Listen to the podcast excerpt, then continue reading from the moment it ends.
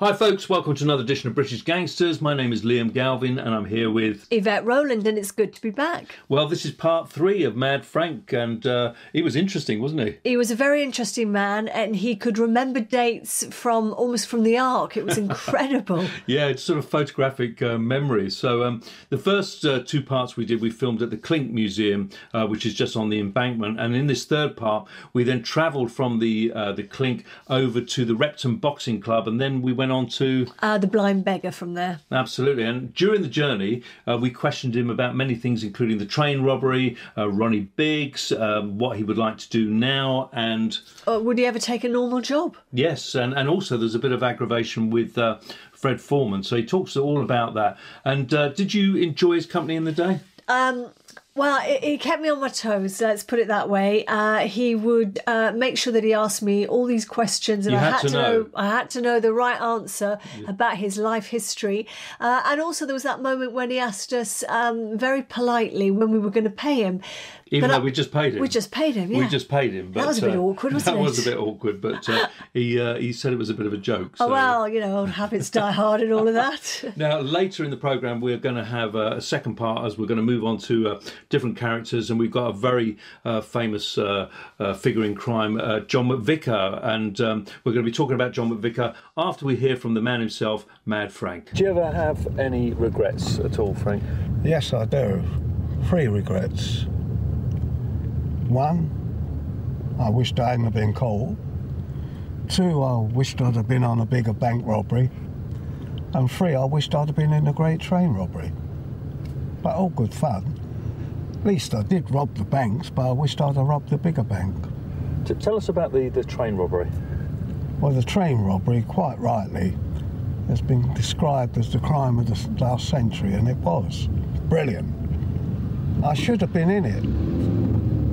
But as I was already on the run, the police were vigorously looking for me.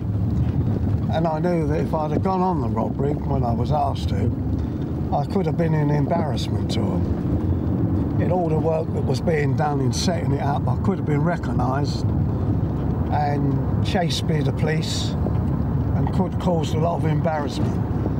And I had to tell them, Tommy Wisbey, who'd asked me, I'm sorry I couldn't be in it. One of the biggest regrets in my life. Tell us about some of the characters that were involved in the great train robbery, like um, Ronnie Biggs.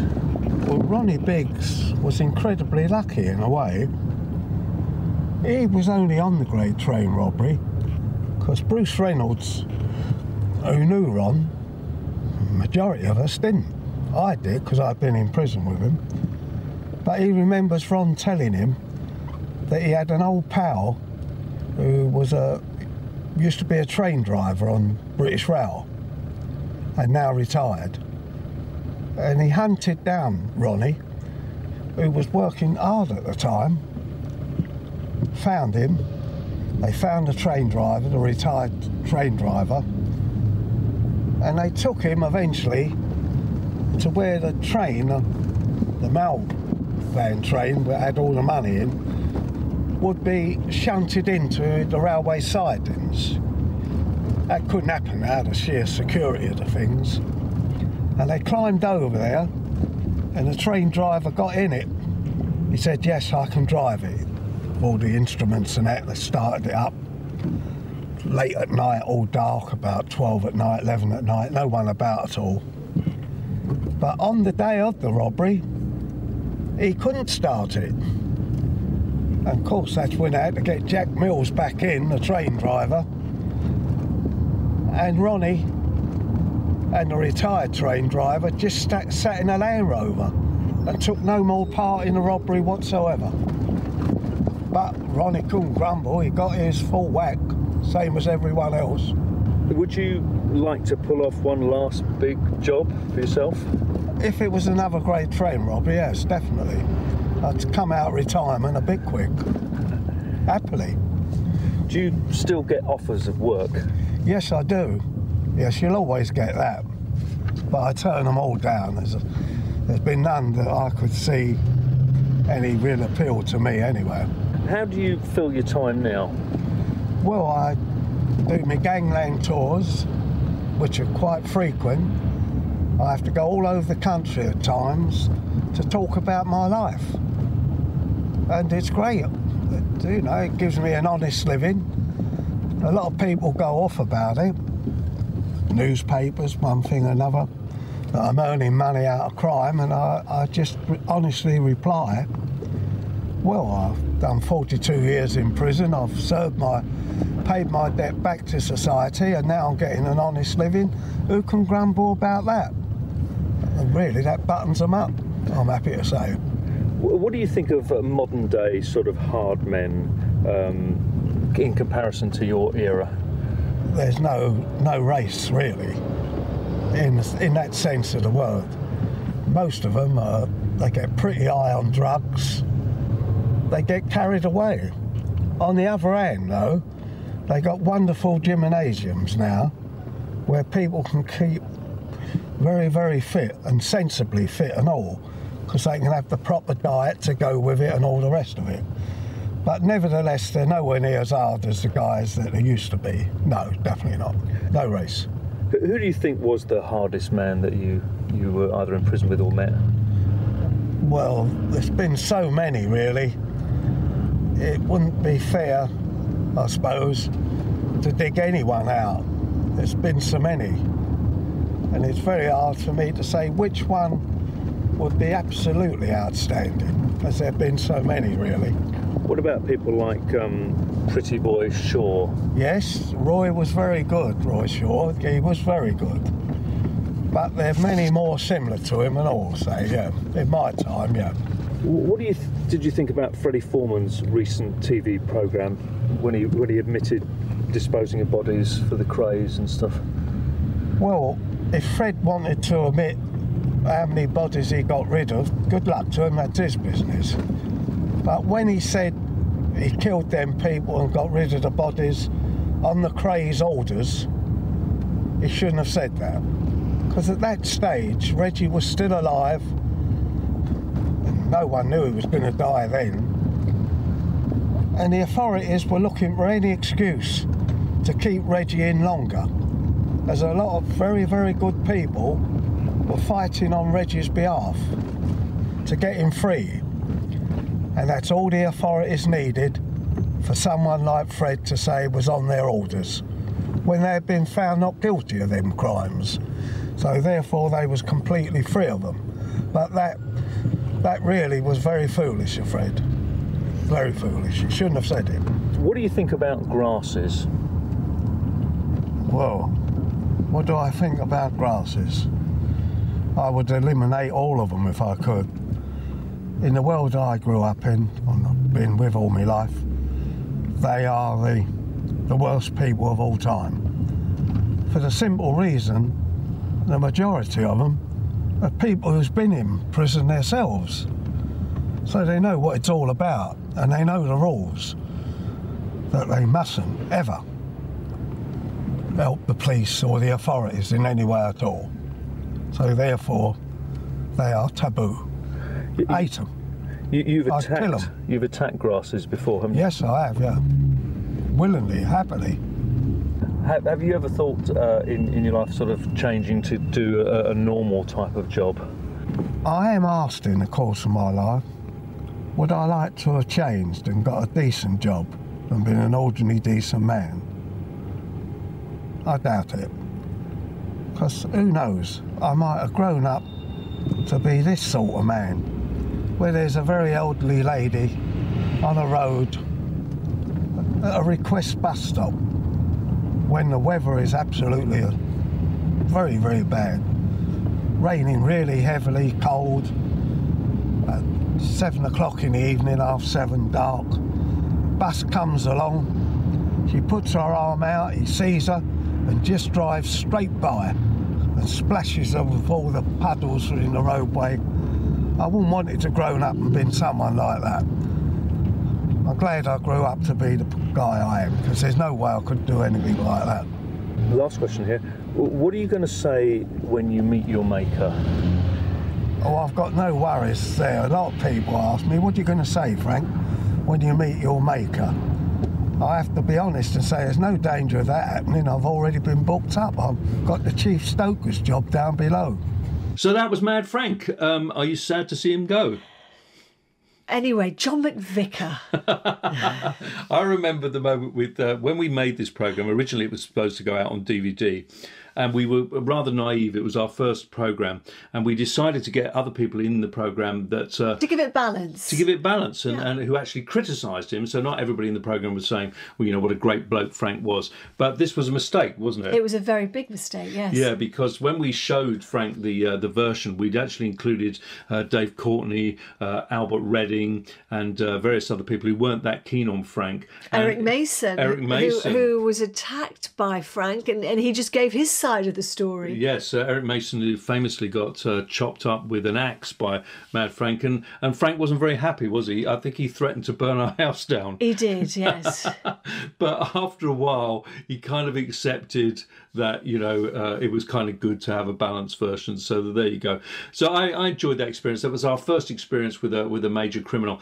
And in this um, in this program, we tried to get as many major criminals that we could uh, into it. And, and our next guest is of course John McVicar. Tell us your, your memories of John McVicar. Well, John McVick is very interesting because obviously there was the the movie made about him. Was Yeah, it brilliant. Roger Daltrey. Roger Daltrey played him, didn't and, he? and great soundtrack with the Who. Loved it. Loved yeah, it. and so um, he's become like a British icon in that sense. Uh, but then he turned into a serious journalist, and and he married uh, Count- Countess Valentina uh, Artnik. Yes, uh, is it Art, Art Runic? Artsrunik, uh, and they they had a publishing company, and so John, being a journalist, they had started to put out books, including his um, his autobiography McVicar, but very different types of books were going out, not just crime books. Yes, we had uh, the Party Bible by Liz Brewer, who is society hostess to the stars in London. Everybody from Shirley Bassey, Richard Branson, uh, incredible. And then there was also who else was there? Uh, the Marquis of Bath. And I, I, we were trying to remember how we actually got to know uh, John McVicar, but I think it was it was through an introduction. Through- Now this is bizarre. It was through an introduction from party hostess Liz Brewer, who we had filmed Shirley Bassey's presentation of the Légion d'honneur at the French embassy. As you do. Oh, clang, there goes another name drop. but yeah, so Liz obviously liked our filming. And then when there was a launch of her book and, and other books, uh, she asked us, would we come along and film? I'm sure that was that was how we first yeah, met I'm John. sure that was it. Now, what did you think of John? He was he was very very private. He, he wouldn't talk about anything uh, related to his past, would he? No, not at all. A- a- anything sort of publishing or anything political, Mm. uh, he would talk about. Or I remember there was a time at the Bulgarian embassy and they had a roasting pig, didn't they? Or the pig Yes. they were eating that evening. He had actually shot in Bulgaria and brought it back for this this whole event. And I remember you asking him, "Did you feel bad?" Yes. Did Yeah. you feel bad about you know shooting the pig? And he said no, no. He said the pig had had his freedom. Uh, he wasn't locked up in prison, uh, which was a far worse fate than the pig had had. Um, but we we also um, went bizarrely to Longleat with John McVicar. Uh, his wife, Countess Valentina, who herself was a very interesting character. Yeah. Uh, so there was the Countess, John McVicar, Yvette, and myself, and I think a journalist from the Daily Mail, and A wifelet. a wifelet, yes. Yes. Uh, what were your memories of going there to um, Longleat? Well, it was really bizarre because um, we were shown around. We were the only people at Longleat. Once they shut the doors, you're you're in this place. It's like Buckingham Palace. But I remember the Marquis of Bath um, saying to us he had the penthouse. Yes. So so he he was all warm and cozy in the penthouse. yeah. But we had to sleep in the main house.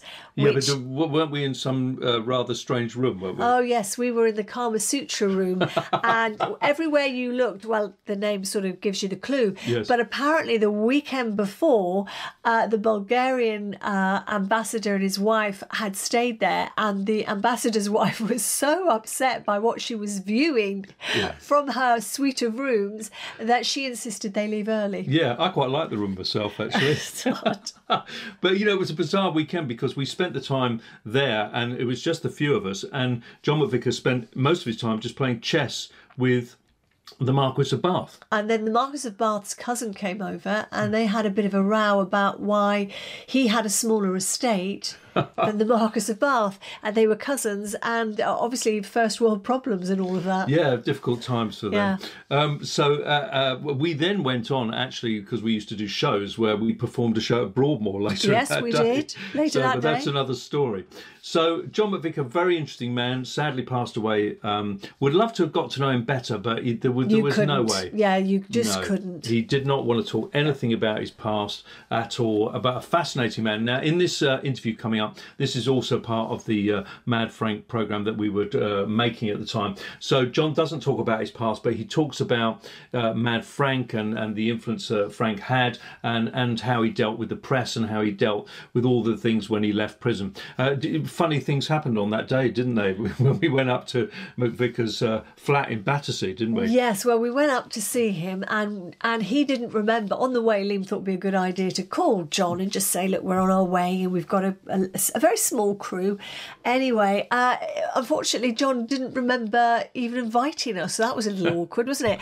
And then from there, We all he- tramped in. we we all tramped in. He was very good actually. Let us in, and then just as we were leaving, I said. Uh, could I just use your toilet? Yes, absolutely. Well, then it seemed that the whole crew thought, oh, that's a good idea before we go. So there was a queue. This very private man suddenly had about five or six people queuing Yes. in his small flat Yeah. for the toilet. It was very embarrassing. But it, I think he forgave us. So. He was open mouthed, wasn't he? he was. God bless him. So this is John McVicar himself. Uh, in this interview, and it's a very uh, interesting interview because it's it's it's really you know just about his viewpoint of the press and and uh, how people dealt with it and, And, uh, and it's a very rare interview because he he, he never gave he never gave, he didn't want to do it with us either. no, he didn't. I think he was completely surprised. Had no idea we were turning up, and uh, there you go. But we got to know him quite well, and he's he's a, a sad loss and a very interesting character. So here he is, Mr. John McVicar. Frankie Fraser has become a bit of a media phenomenon over the last few years. Why do you think that is? because of the overall fact of telling the story of his life. He spanned crime from the old um, razor gangs to the sort of shotgun robbers to, to the drug era. Um, so he's a sort of one man encyclopedia of London crime, which is the sort of gangster side of it um, more than the cops and robbers side of it. He's been much more a kind of heavy than a, a, a predator. Um, how, how do you think Frank has dealt with this phenomenon? Well, the way he deals with everything, uh, it sort of all washes over him. He has his own view in life, and it's not changed really since he was a child. I suppose what's remarkable about him is that um, he's got this indomitable will uh, that he's allied to a kind of um, criminal code almost that he follows unflinchingly. And despite the fact that he spent, I think, three quarters of his adult life in prison, and don't forget, in the most horrendous conditions too. I mean, any time he's served has been hard time in that he's always fought the authorities. Um, and but he stayed true to these um, what most people would regard as uh, base a base code, uh, a criminal code. But there are some aspects of it, obviously loyalty, uh, sticking together, that kind of stuff, um, the sort of camaraderie of crime, which crosses any into any male coach, uh, culture. Uh, so it's not all about justifying his uh, violence and his his gangster sort of activities. It's not all about that. But uh, of course, everyone is. Who he talks about is a kind of victim of the system. Uh, you get that kind of sort of distortion that comes through. But always what's behind it is this person who's uh, fought the system with absolute integrity in this bizarre way and survived it. And because people like him are so unusual, uh, it does come through in the man. And there has been a rather weird cult that's built up around him. Uh, and I think the times have been hospitable for that. Uh, in that perhaps, let's say, the 60s, where he had a long period of counterculture in which certain types of criminal became glamorized, particularly the sort of cops and robbers, the flamboyant. But the 90s, partly there was an SAS book stuff in the post Falklands, and then the first Gulf War produced some SAS stuff. There came a cult of hard men books uh, that really took off in the 90s. And, uh, and Fraser was a sort of hard man villain. Uh, and I think the times were right for this kind of anti hero to emerge.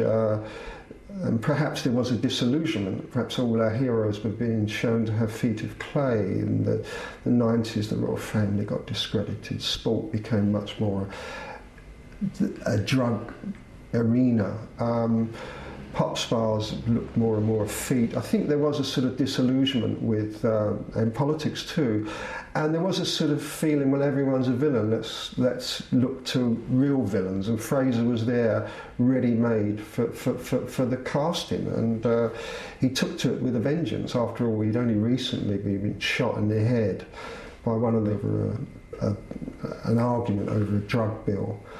Uh, and this was second time around the block for him. He he was lucky to escape his life then. And in the 60s, in one of the um, frays that he took part of, he, a gun was put to his head by a chap called Gardner, Billy Gardner, and Frank begged for his life. And Bill spared him and uh, put the gun on his leg and shot him in the leg. So he's escaped death at least twice through, gun, through guns. And he was in his early 70s then when he got shot outside Turnmills. And he packed it in and then took to this one man show that he's uh, sort of drummed up. And I believe it's still going strong. that shooting outside Turnmills, Frank has always said that it was, uh, it was undercover police. That would be incorrect, would it? Well, I don't think anyone takes seriously uh, his claim that he was shot by undercover police. He was a spent force at that stage, and thankfully, well, yeah, anyway, we don't have uh, policemen shooting people in the head, except, as we know, in Northern Ireland. It doesn't occur with uh, criminals, particularly spent ones, uh, in this country. Um, was Frank naive in his dealings with the media? Um, you could say that but that's because he he come from he came from an entirely different type of culture within which he was a, a, a kingpin. Um, he, when he worked and first started working in the media, and I remember advising him on this that there isn't really a set fee for things like interviews and broadcasts, or, or even helping someone with an article, giving them quotes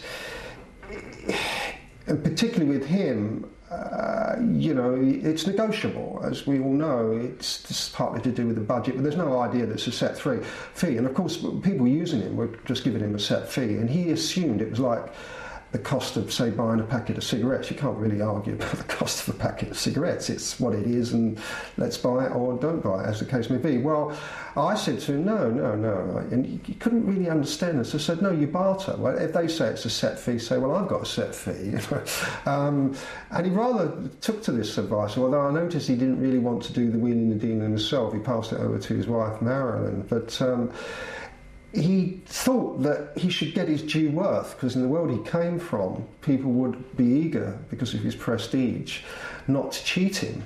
And in fact, they would want to honour him, you know, so he would always get his just desserts, as it were. Well, of course, the media doesn't work like that. Uh, it works, you have to sort of, um, you know, hold your end up, otherwise, you just get trampled on. And he was getting trampled on, but I believe that's been corrected. Hopefully, I think it might be because of the little lecture I gave him. Um, you reviewed Frank's book. What did you think of it? Was it prone to exaggeration? Yeah, I mean, there is it's a picaresque story, and you, know, you, make allowances for it.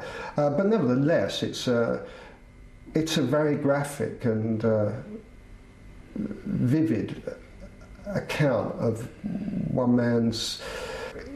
He just cuts through crime in, in this country in the last 60, 60 years. Uh, he, and he, albeit there is exaggeration, that he, does it with truth. There, there is, it's a wonderful um, uh, antidote to the kind of social science gabble that you see in sort of particularly industries such as the prison rehabilitation movement, in which people dedicate, well, they've got careers doing nonsense, doing nothing. And there's Fraser, who would come out after three months or 30 years. And uh, as soon as he was outside the prison gates, he would just integrate into his life as it was before he went into prison without a thought. There was no one needed to help him cross the road and make a phone call or, or understand the, the new currency. Uh, it was nonsense.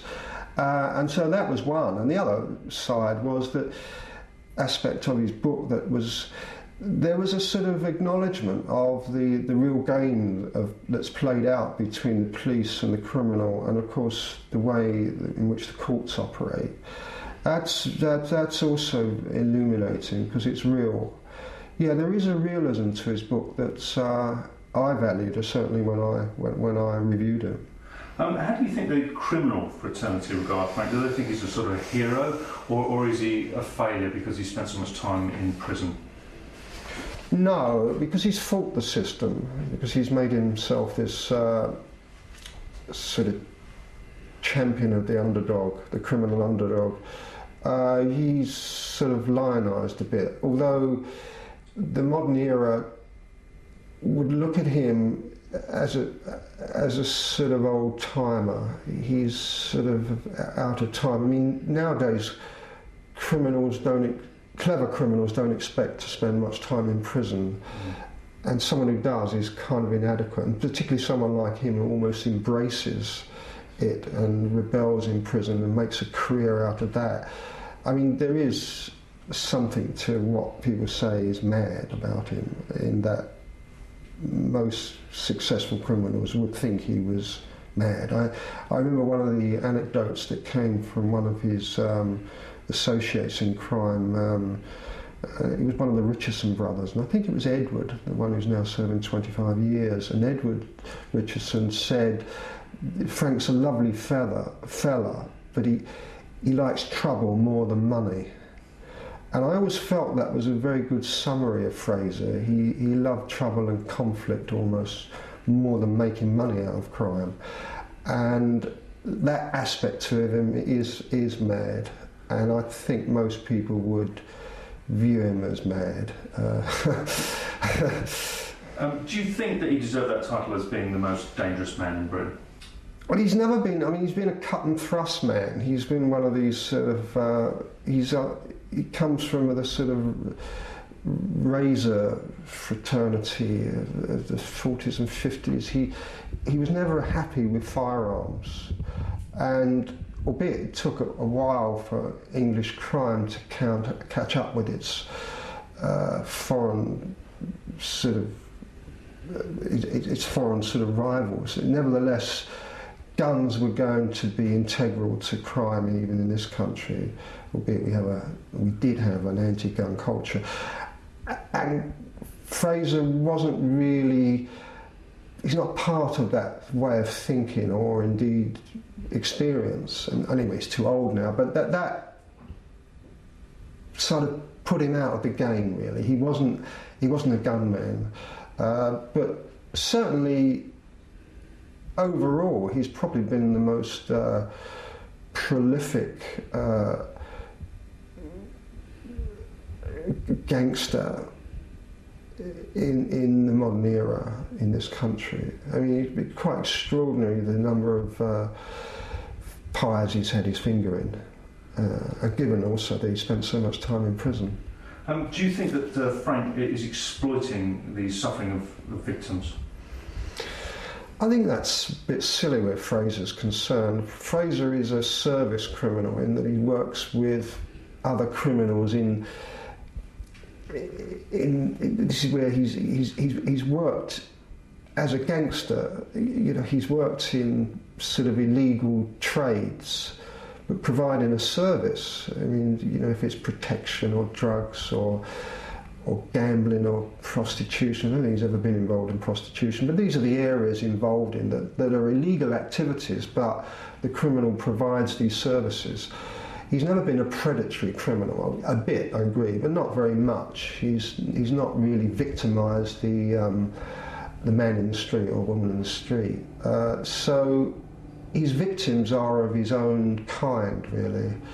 Uh, so it's, it, that, it doesn't make sense that he, I, he's not, uh, and he, and whatever you say about him, if he is exploiting it a bit after he has paid his dues. So again, I, I, I don't have much sympathy with that criticism of him. Um, uh, just a couple more. As, as we've been researching this documentary, there's been a reluctance of some of the other named criminals to appear alongside Frank. Um, I mean, is this a jealousy in the fraternity, or there seems to be a lot of animosity towards him? I think there's also uh, a lot of jealousy in that all these, uh, many of these types of train robbers and people like Foreman and th- there's a variety of these ex-crims who've um, had ghost-written books uh, and who've hoped to cash in and haven't. I mean, that's the plain fact. It's it's not a, a bull market, uh, this area. Uh, he's come through and made quite a lot of money. And I guess there is a resentment that he can do it. And after all, he does have this remarkable um, oral facility. And again, that comes back from his roots in an oral culture, in a, in a storytelling culture that you, you, you see in the non-industrial world. We don't see it in, in, in, contemporary Britain. It's very rare. But Fraser comes from that tradition. And of course, crime isn't, or the stories about crime, you don't write them down and write books, they get you arrested. Uh, and Fraser has them all in his head. And he has this remarkable facility to remember dates and times and dress and cr- credible recall. So it does make him give him a big edge over the other people who are competing for the, this kind of attention. After all, we, you know, we, we're now an audio-visual culture. And so people who can spin off their stories like he can at the top, you know, at the drop of a hat, uh, they're valuable assets, and he does it very well. So he, he, he does have some things going for him, and of course his stories go back a long, long way, and he he does know what he's talking about. So he deserves, I think, the um, success he's had. Um, the people who knock him for it are really just sour grapes. Um, and, and an area you may not want to talk about. I mean, you, you did experience prison with Frank. Is that something that? Yeah, I don't want to do that. Okay, fine. Uh, how would you? I mean, I can write. I can give you one uh, one lick if you need it for, for a cutaway. Uh, with Fraser, I mean, anyone who's been involved or has written about crime uh, over the last 40, 50 years will, will know about Fraser. Uh, and certainly I have uh, known about him and, and I've written about him and I've met him a couple of times. But, uh, I mean, he's not someone you take into your into your bosom. he's someone who you really want to keep at arm's length. I'm afraid. Uh, that's. I thought that, that, that's enough for you for Yeah, us. absolutely. Yeah, no, that, that's that's fine. Well, there you go. That's John McVicar, very, very interesting man. And uh, it's been a slightly longer podcast this time, but very interesting. We wanted to bring different characters, and we're going to uh, go probably a little bit more modern uh, next week. And uh, the interview that we're going to do, which will be done in two parts, uh, is with uh, the devil himself, Stephen French. Interesting man. Very interesting and he really does have a story to tell and some of the things that he describes there is a moment that he talks about going into a well you describe it Uh, yeah, well, he was going to um, behead somebody, and uh, then he had a kind of epiphany and decided that it would be better if he just pistol whipped him, Yeah. if I remember. But he's um, he's an interesting character. He's very charismatic. Um, he wants to move on with his life, and Yeah. and uh, so we did the interview with him uh, last week, and um, I think it's going to be a very uh, interesting podcast. So we're going to see you uh, next week with that podcast. We hope you enjoy it. Uh, so from me, Liam Galvin, and me, Yvette Rowland, we'll uh, see you very soon. And it was shot about three metres from me, and it fell dead instantly. No pain, no pain. And then it was brought back through Serbia, and it really did cost us an arm and a leg to get it through the Serbian border controls. I'm telling you. Did you feel any remorse? No, I didn't. No, no. And the pig had had a very good life. Never been locked up. That's the main thing where animals are concerned, particularly human ones.